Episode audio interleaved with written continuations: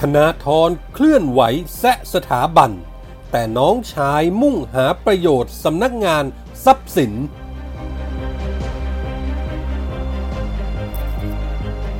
ซาเจอแสบ เมื่อกิ้นเข้าสภาเผชิญหน้าเอ งานนี้คารมผสมแอคชั่น ขนสัตว์เลี้ยงมาหมดฟาร์ม ทั้งไก่แกะหมู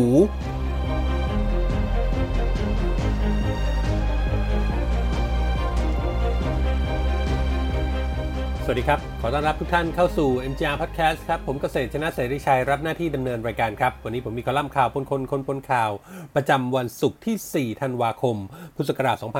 2563 มาฝากกันครับ เริ่มกันที่เรื่องแรกครับ ดูจะเป็นเรื่องร้อนขึ้นมาทันทีในโลกโซเชียล หลังจากมีการเปิดเผยคำพิพากษาคดีของ สกุลทรจึงรุ่งเรืองกิจน้องชายของธนาธรจึงรุ่งเรืองกิจ ถูกหลอกให้ให้เงินใต้โต๊ะจำนวน 20 ล้านบาท ให้กับคนของสำนักงงานทรัพย์สินส่วนพระมหากษัตริย์ เพื่อแลกสัมปทานที่ดินทำเลทองย่านชิดลม สกุลทรน้องชายของธนาธรเป็นนักพัฒนาที่ดินที่เริ่มต้นธุรกิจด้วยการนำที่ดินจากแม่ สมพรจึงรุ่งเรืองกิจที่เป็นนักสะสมที่ดินตัวยงมาพัฒนาต่อยอด ว่ากันว่าหลังจากธนาธรลาออกจากบริษัทไทยสมิธเพื่อลงเล่นการเมือง สกุลทรก็ก้าวเข้ามารับตำแหน่งแทนธนาธรคดีนี้เกิดขึ้นเมื่อ 3 ปีก่อนตอนปี 2560 ครับ ระหว่างเดือนมีนาคม 2560 ถึงเดือนพฤศจิกายน 2560 สำนักงงานทรัพย์สินพระมหากษัตริย์ได้ตรวจพบมีการปลอมแปลงเอกสารของสำนักงงานทรัพย์สิน จึงได้สืบสวนแล้วดำเนินคดีต่อผู้ที่เกี่ยวข้อง โดยจำเลยในคดีนี้มี 2 คนก็คือ ประสิทธิ์อภัยพลชาญ และสุรกิจ ตั้งวิทวนิชคนหนึ่งเป็นเจ้าหน้าที่ของสำนักงานทรัพย์สิน อีกคนหนึ่งเป็นเหมือนคนกลางที่คอยประสานงาน ว่ากันว่าเอกสารปลอมแปลงคือรายละเอียดเกี่ยวกับการให้เอกชน เสนอโครงการพัฒนาที่ดินทรัพย์สินพระมหากษัตริย์ บริเวณองค์การโทรศัพท์ ชิดลม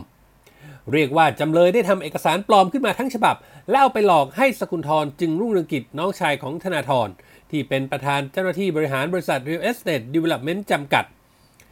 ที่สนใจเข้ามาพัฒนาโครงการให้หลงเชื่อว่าเป็นความจริง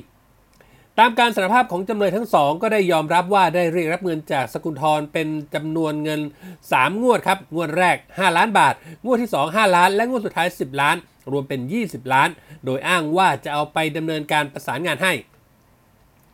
คดีนี้จำเลยถูกตัดสินเป็นความผิดทุจริตต่อหน้าที่ และปลอมแปลงเอกสารราชการ รวมจำคุกคนละ 5 ปี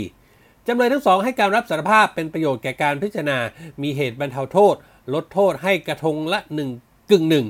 คงลงโทษจำคุกจำเลยทั้งสองคนละ 3 ปี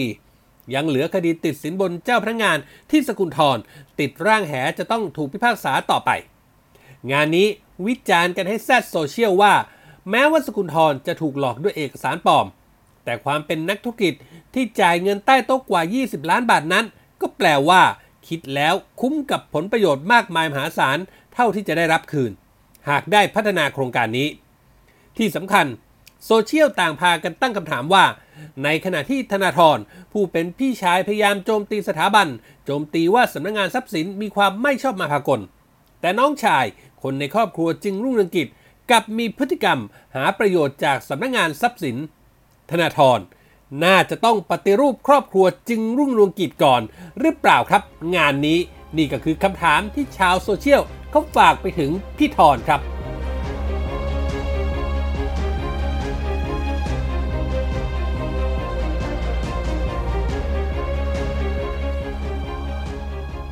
เหตุเกิดที่ห้องกรรมธิการป้องกันและปราบปรามการทุจริตและประพฤติมิชอบของสภาผู้แทนราษฎรครับ เมื่อเพนกวินพริชิวรักษ์และไม้พานุพงษ์จัดนอก 2 แกนนำม็อบ 3 นิ้ว เข้าชี้แจงกรณีขอให้กรรมธิการตรวจสอบการปฏิบัติหน้าที่ของเจ้าที่รัฐที่กระทำหน้าที่เกินโดยมิชอบ กวินแจ้งกับคณะกรรมการว่าได้ร่วมเคลื่อนไหวชุมนุมมาตั้งแต่เดือนกรกฎาคม ถึงวันนี้ถูกแจ้งความดำเนินคดีไปแล้ว 26-27 คดี บางคดีก็เป็นการแจ้งข้อกล่าวหาโดยม่ชอบ โดยเฉพาะช่วง 3 เดือนหลังนี้ โดนคดีอาญามาตรา 116 มาตรา112ต่างกรรมต่างวาระไปถึง 17 คดี บางคดีเจ้าหน้าที่ตำรวจเจ้าของสำนวนนำตัวไปขออนุญาตศาลฝากขัง เมื่อศาลไม่อนุญาตฝากขัง ก็ต้องปล่อยตัว ก็จะมีตำรวจจากท้องที่อื่น ตามมาอายัดตัวนำไปเข้าห้องขังอีก อย่างกรณีที่เกิดขึ้นเมื่อวันที่ 30 ตุลาคมที่ผ่านมาศาลไม่อนุญาตให้ขับให้ฝากขังแล้ว แต่เจ้าหน้าที่ตำรวจก็มาตามอายัดตัวจะพาไปสอนอประชาชื่น ตนเองจึงขอพบทนายก่อน เพราะเห็นว่าเป็นหมายจับที่สิ้นผลไปแล้ว แต่ตำรวจก็ยังคงยืนยันจะอายัดตัว และใช้กำลังพาไปสอนอประชาชื่น จนตนเองได้รับบาดเจ็บ ต้องเข้ารักษาตัวที่โรงพยาบาลพระรามเก้าแต่ก็ยังมีตำรวจเอาหมายจับจากสพพระนครศรีอยุธยา และอุบลราชธานีมาจองคิวอีก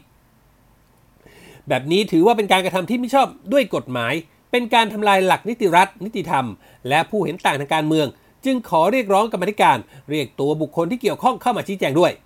ไฮไลท์ของเรื่องนี้วันนี้ก็มาอยู่ที่ช่วงท้ายๆของการชี้แจงครับ เมื่อเอปรินาไกรคุปสสราชบุรี ซึ่งเป็นกรรมธิการอยู่ในคณะนี้ด้วย ก็ได้สอบถามทั้งสองคนเกี่ยวกับการปล่อยตัวว่า การจะปล่อยตัวได้นั้น ต้องมีหมายสารมาที่เรือนจำก่อน จึงจะปล่อยตัวได้ใช่หรือไม่ไหมซึ่งนั่งฟังมาตลอดก็ยอมรับว่าใช่ และพยายามจะอธิบายถึงเหตุการณ์ที่เกิดขึ้นอีกครั้ง แต่เอก็ขัดคอบอกว่าไม่ต้องพูดซ้ำอีก เพราะชี้แจงไปแล้ว ทำให้กวิน ซึ่งเคยชินกับการปราศัยไปชี้นิ้วไป ลุกขึ้นชี้นิ้วไปทางเอประกอบการอธิบาย อย่างนี้มีหรือที่เอจะยอมครับก็ลุกขึ้นยืนชี้นิ้วชี้หน้าด่ากลับไป พร้อมกับสำทับว่า อย่าชี้นิ้วที่นี่ไม่ใช่ม็อบ กวินก็โต้กลับว่าที่นี่ก็ไม่ใช่เล้าไก่ เอ๋ก็สวนกลับทันทีว่า ดิฉันเคยเลี้ยงไก่ แต่ดิฉันไม่ชอบเลี้ยงหมู ต่อมาเอ๋ปรินาถามว่าจะมีการฟ้องร้องเจ้าที่ตำรวจที่กระทำการโดยมิชอบตามที่กล่าวหาหรือไม่ ไม้เหมือนเห็นช่องจะเอาคืน ประมาณว่าที่พูดไปไม่ได้ฟังเลยหรืออย่างไรหรือฟังแล้วไม่เข้าใจก็เลยย้อนกลับไปว่า ที่ถามอย่างนี้ไม่ได้ฟังในสิ่งที่ตนชี้แจงกรรมธิการไปก่อนหน้านี้ หรือว่ากำลังอยู่ระหว่างรวบรวมพยานหลักฐานเพื่อดำเนินการฟ้องร้อง เอรีบเชื่อเฉือนกับอย่างไวไม่มีอ้ำอึ้งว่า ดิฉันไม่ชอบฟังเด็กเลี้ยงแกะ ก็เลยฟังบ้าง ไม่ฟังบ้าง กวินก็เข้ามาแจมบอกว่า ต้องเลี้ยงไก่ใช่ไหมครับ เลยโดนเอ๋ย้ำแผลเดิมไปอีกครั้งว่า ดิฉันเลี้ยงไก่ค่ะ แต่ไม่เลี้ยงหมู งานนี้ก็ทำเอานักข่าวช่างภาพ และคณะกรรมการกรรมธิการทั้งหลาย นั่งฟังการตอบโต้ และก็อมยิ้มกันไปตามๆกัน ถือว่าเป็นครั้งแรกครับ ที่คนดังนอกสภาที่รับงานไล่รัฐบาล กับคนดังในสภาที่รับหน้าเสือปกป้องรัฐบาล ได้มาเจอกันแบบตัวต่อตัว ตัวเป็นๆก็เลยมีการโต้คารมออกท่าออกทางกันนิดหน่อย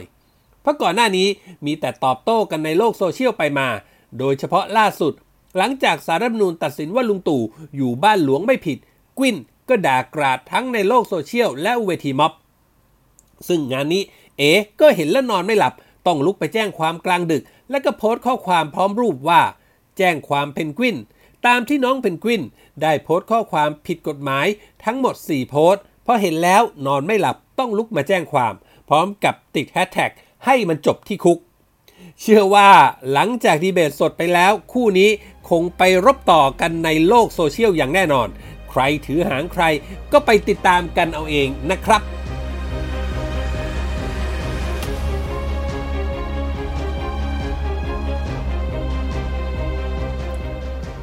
นี่คือเรื่องราวที่ผมนำมาฝากกันในวันนี้ครับ กับคอลัมน์ข่าวปนคนคนปนข่าวจากเว็บไซต์ผู้จัดการออนไลน์ คุณผู้ฟังสามารถเข้าไปอ่านเพิ่มเติมได้นะครับ ในเว็บไซต์ของเรา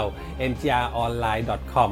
และก็นอกเหนือไปจากข่าวสารสถานการณ์ที่เราอัปเดตให้อ่านกันตลอด 24 ชั่วโมงแล้ว ยังมีคลิปข่าวที่น่าสนใจในทุกๆ หมวดข่าวให้ได้เลือกรับชมกันอีกด้วย และถ้าหากคุณผู้ฟังคุณผู้ชมมีข้อแนะนำติชมประการใด